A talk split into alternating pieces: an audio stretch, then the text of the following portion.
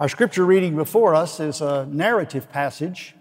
It is the very first of the nativity narratives that we find in the gospel record, recorded by St. Luke in chapter 1. In the days of Herod, king of Judea, there was a priest named Zechariah of the division of Abijah, and he had a wife from the daughters of Aaron, and her name was Elizabeth.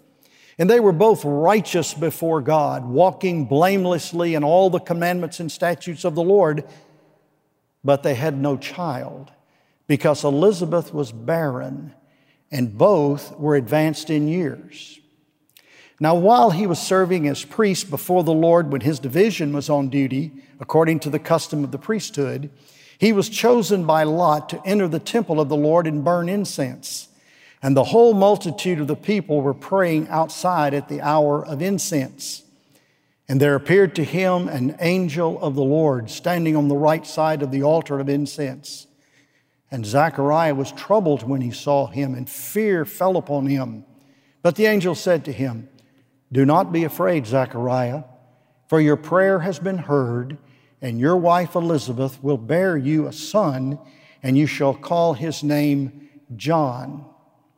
And you will have joy and gladness, and many will rejoice at his birth, for he will be great before the Lord. He must not drink wine or strong drink, and he will be filled with the Holy Spirit, even from his mother's womb.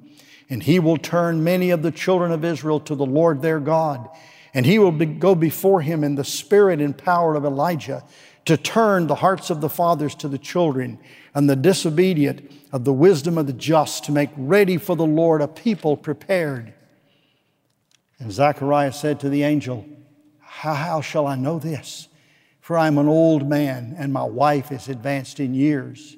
And the angel answered him, "I am Gabriel, who stands in the presence of God, and I was sent to speak to you and to bring you this good news. And behold, you will be silent and unable to speak until the day that these things take place, because you did not believe my words, which will be fulfilled in their time." And the people were waiting for Zechariah, and they were wondering at his delay in the temple. And when he came out, he was unable to speak to them. And they realized that he had seen a vision in the temple. And he kept making signs to them and remained mute. And when his time of service was ended, he went to his home. After these days, his wife Elizabeth conceived, and for 5 months she kept herself hidden, saying, "Thus the Lord has done for me in the days when he looked upon me to take away my reproach among people." The word of the Lord. Thanks be to God. You may be seated.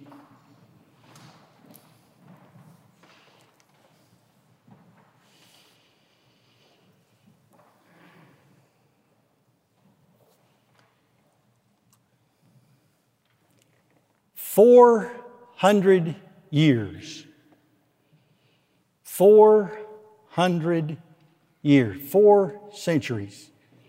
If we were to roll back the history of our own country 400 years, it would bring us to the Jamestown colony in Virginia. That seems a long way back, doesn't it?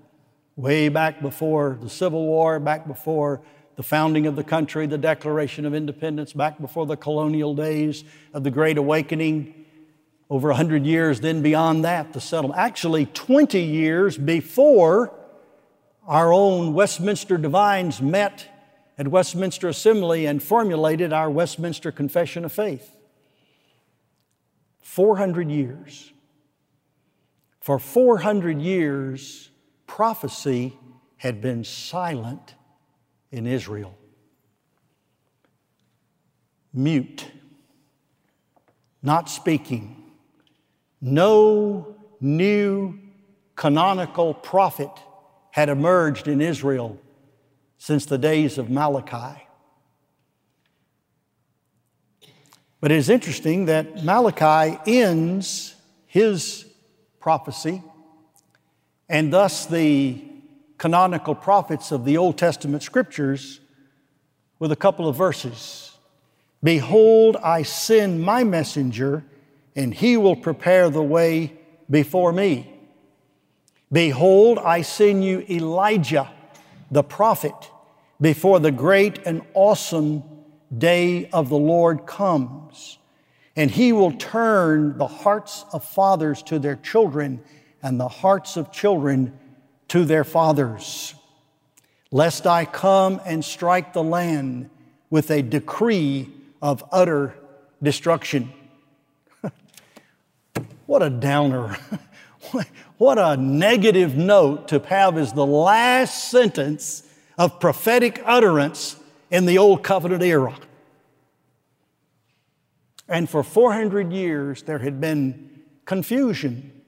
There had been strife.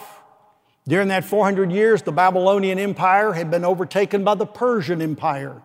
Xerxes and all of his people had ruled over the known world for over 100 years. Following the Persian Empire came the Greeks. Alexander the Great and his conquering armies had conquered that part of the world and spread Hellenistic culture and the Greek language over the whole world and had subjected it. Upon the death of Alexander, the empire split into four regions and with four different kings or kind of demi-emperors under them. And then over 125 years passed and the Romans came. Under Julius Caesar, they had conquered that land that the Greeks once held and had developed that culture we know as Greco-Roman culture. During that period of time, Israel had suffered under all of those imperial conquests, changing the land back and forth, and not a single word of a prophet. Where was an Isaiah? Where was an Elijah? Where was anybody to speak a word from God? We have Moses, and we have the prophets, but there's no more prophecy in the land. And for 400 years, that's just unimaginable to me when you see the sequence of the way the Lord was moving along in the Old Testament scriptures and moving His people. Even the sojourn in Egypt wasn't that long. Even the period of the Judges, which was a chaotic time in ancient Israel with the Amphictyony and the confederation of tribes and all the back and forth fighting the enemies and all that. It wasn't that long.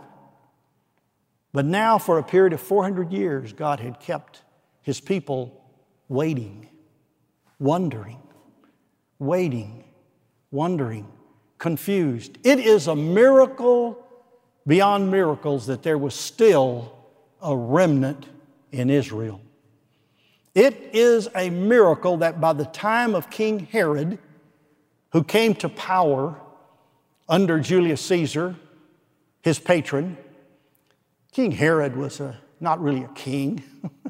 There were no kingdoms in the Roman Empire. There were provinces. They were governed by governors and proconsuls and all the rest.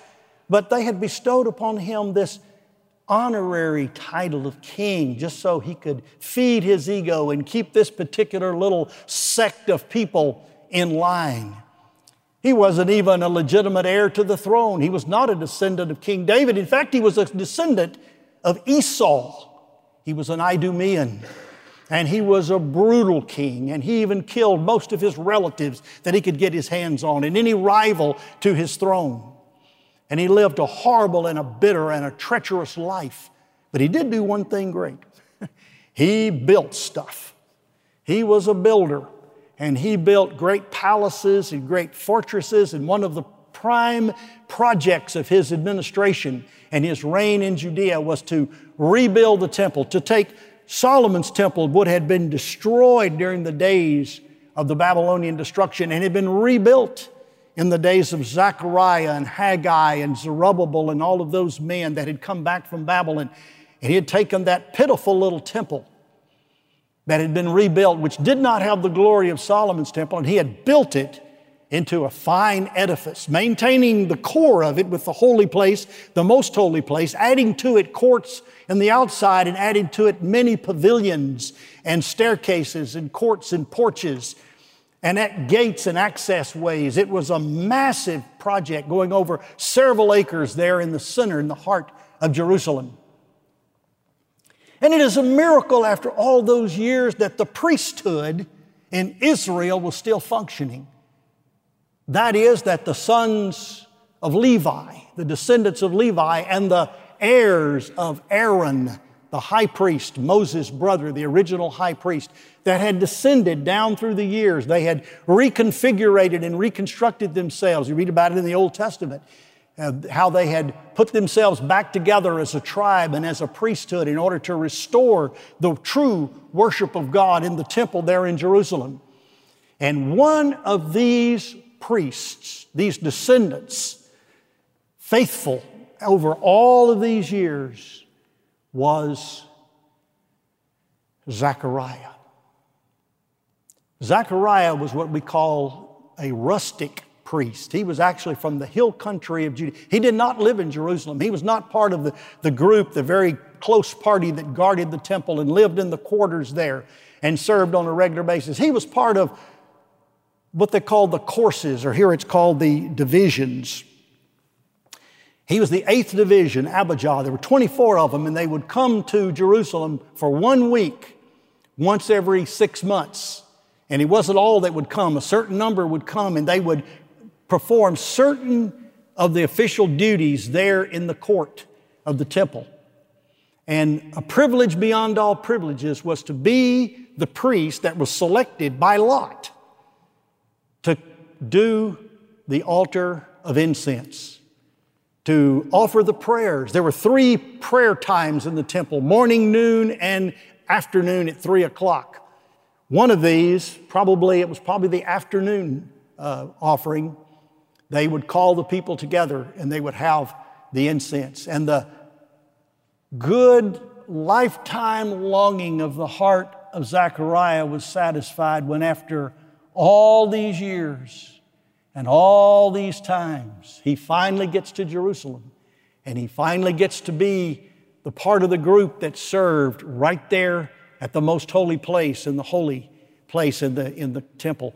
And he finally wins the lottery, literally. And he gets to be the one to offer the incense. The incense offering symbolized the prayers of the people. They would have a fire there upon the altar in the court, and they would pour perfumes and oils upon it, and that would make a steam that would rise up to the heavens, symbolizing the risen prayers of God's people. And it would be a sweet-smelling savor because it had perfumes and ointments that would sort of take out the smell of everything else in the temple, the burning flesh of the sacrificial animals, the massive numbers of people that probably hadn't showered in a day or two, any number of things that was unpleasant in the temple. And this sweet-smelling savor would fill the air, and people would have a moment, just a moment, of bliss as they would smell and experience something of the presence of God, very similar to the cloud that filled the holy place. And so Zechariah was on this duty, and when he does this, he stands before the altar, and he sees there an angel. It's Gabriel.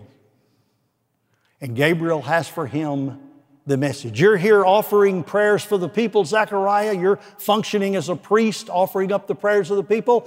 Let me tell you something personal. God has heard your prayer.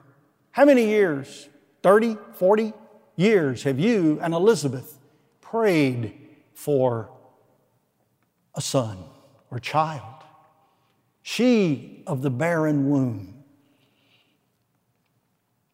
Gabriel probably didn't say what I'm about to say, but I'll remind you that's the way God works. God works with the barren womb. That was the case of Sarah when she bore Isaac. That was the case of Rebekah when she bore Jacob. That was the case of the mothers of Samuel and Samson. That's the case. What God does when He gets ready to bring something new to His people, He brings them a little baby. And so here, God is about to make way for the coming of His Son, Jesus Christ. And He doesn't do it by just dropping Christ out of heaven, but He does it through a process. The normal process of long expectation, long await. The process, if I was a preacher, I'd preach this right here. Here's how God works. He answers prayer. Zechariah, you've been praying. And I wouldn't be surprised if Zechariah had slowed down his prayers and almost given up. Because he says to Gabriel in the story you recall, he says, I'm an old man. I'm an old man, and my wife is not that young either. And I like what Gabriel says. Zechariah says, I'm an old man. It's impossible. And Gabriel's reply is, I am Gabriel. I stand in the presence of God. I know what's possible. I live in the presence of God. I behold His face every day. I'm there hearing the worship service. I'm hearing, and I know what God has done. I know what God can do. And there may be 400 years that you've been singing, Come Thou Long Expected Jesus. And there may be a lifetime you've been praying for a child. And it seems like, it just seems like from every human's perspective that it's a hopeless case. But I am Gabriel. I stand in the presence of God. And when you stand in the presence of God, you know the possibilities. You know the potentialities. You know what God can do. And even though you may have your calendar out and you flip through it, and it goes into weeks, goes into months, and months to years, and years to decades, and decades to centuries, God has not forgotten. It's interesting what Elizabeth's name means. It was my mother's name. Elizabeth means God is an oath. El, God, Berith, or Berit, Beth. God is an oath. God is an oath keeper. God is a covenant-keeping God. And here was this godly woman. It's interesting the testimony that was given of these people. Talk about how they were upright before the Lord and that they pleased the Lord. They walked in the statutes and the commandments. Let me ask you a question. Would you still be walking in the statutes and the commandments of the Lord if you hadn't heard a prophet preach in 400 years? Would you still be paying attention to the book of Moses and the book of Isaiah and the book of Malachi even? After all these years as a people and as a nation waiting, the nation been torn, would you still be singing the songs of Zion and talking about how the Lord reigns in Israel when you had seen Babylonians and Persians and Greeks and Romans and every other godless people sitting on the throne and ruling your land? And even when your people had tried a somewhat of rebellion, had only gained part of their free and under the Hasmonean dynasty with the Maccabeans, and that's all you'd seen in your whole historical lifetime? Would you still be walking in the ways of God? Still be keeping His commandments? Or you would have forgotten God? You know, we haven't heard. We don't know. I mean, maybe this thing about Christian living and godly living is just not really worth it. Maybe it's outdated. Maybe it's had its time and its past. Maybe God is not going to show up again and do anything anymore. But instead we find the steady heartbeat of the faithful heart, holding on to the covenant, keeping the commandments, longing for a Savior. And that's who we have here in our story today. People that are waiting, that are longing for a Savior. And Zacharias is given the name. Now, if an angel came to me and said I was going to have a son and I'd been praying for 40 years, I would say, I'm going to name him Ron Jr. No, he was assigned a name. It wasn't even a family name. It wasn't even a Levitical name. But it meant simply one word, grace. It's literally the word Joanna in the Greek. Joanna. It means Greek. It means the gift of God. It comes from the Hebrew word for grace. And that's who John the Baptist is going to be. We're going to talk a little more about John the Baptist in a Sunday or two and talk about his ministry of what he did. But let me point one thing that they said that John was going to do when he came to preach. Behold, I will send you Elijah the prophet. And by the way, you know the reference there that this was a revival of great ecstatic. No prophet was more spectacular in the Old Testament than Elijah. And John was the same kind of prophet. And he had a similar lifestyle. He lived in the wilderness. He wore a similar garment. He had very much the same way of presenting prophet. In fact, Elijah predates the writing prophets. Elijah did his work before we read about Isaiah and some of the other prophets that came along a couple of centuries later. Elijah is considered the premier prophet. He is the representative of premier. On the Mount of Transfiguration was Moses the law, Elijah the prophet. And so the spirit of Elijah now comes upon John. He says, in this awesome and great day of the Lord, he will turn the hearts of the fathers to their children and the hearts of the children to their fathers. That expression always kind of puzzled me. I always thought of it in personal terms. Here's a dad and a little boy, and they have some problems between them, and maybe God is going to work a miracle where he'll take the boy's heart and change it and turn him back to his father. Now, I know God does that. He did it in my life. Or maybe the father has some issues with his child, and God will change the heart, turn the heart back to the little child. There's certainly a personal application to that. But what it really refers to is generations. The current generation, the generation of the children, the sons and the daughters, is going to become lined up with the generation of the past. In other words, the patriarchs. What God is going to do here, He's going to take Israel that is alive today, the nation of Judea that's alive today, the people that are longing and waiting. He's going to take that generation and turn them to the covenant generation, back to Abraham, back to Moses. He's going to line them up with what the fathers expected and what the fathers had been promised by way of salvation.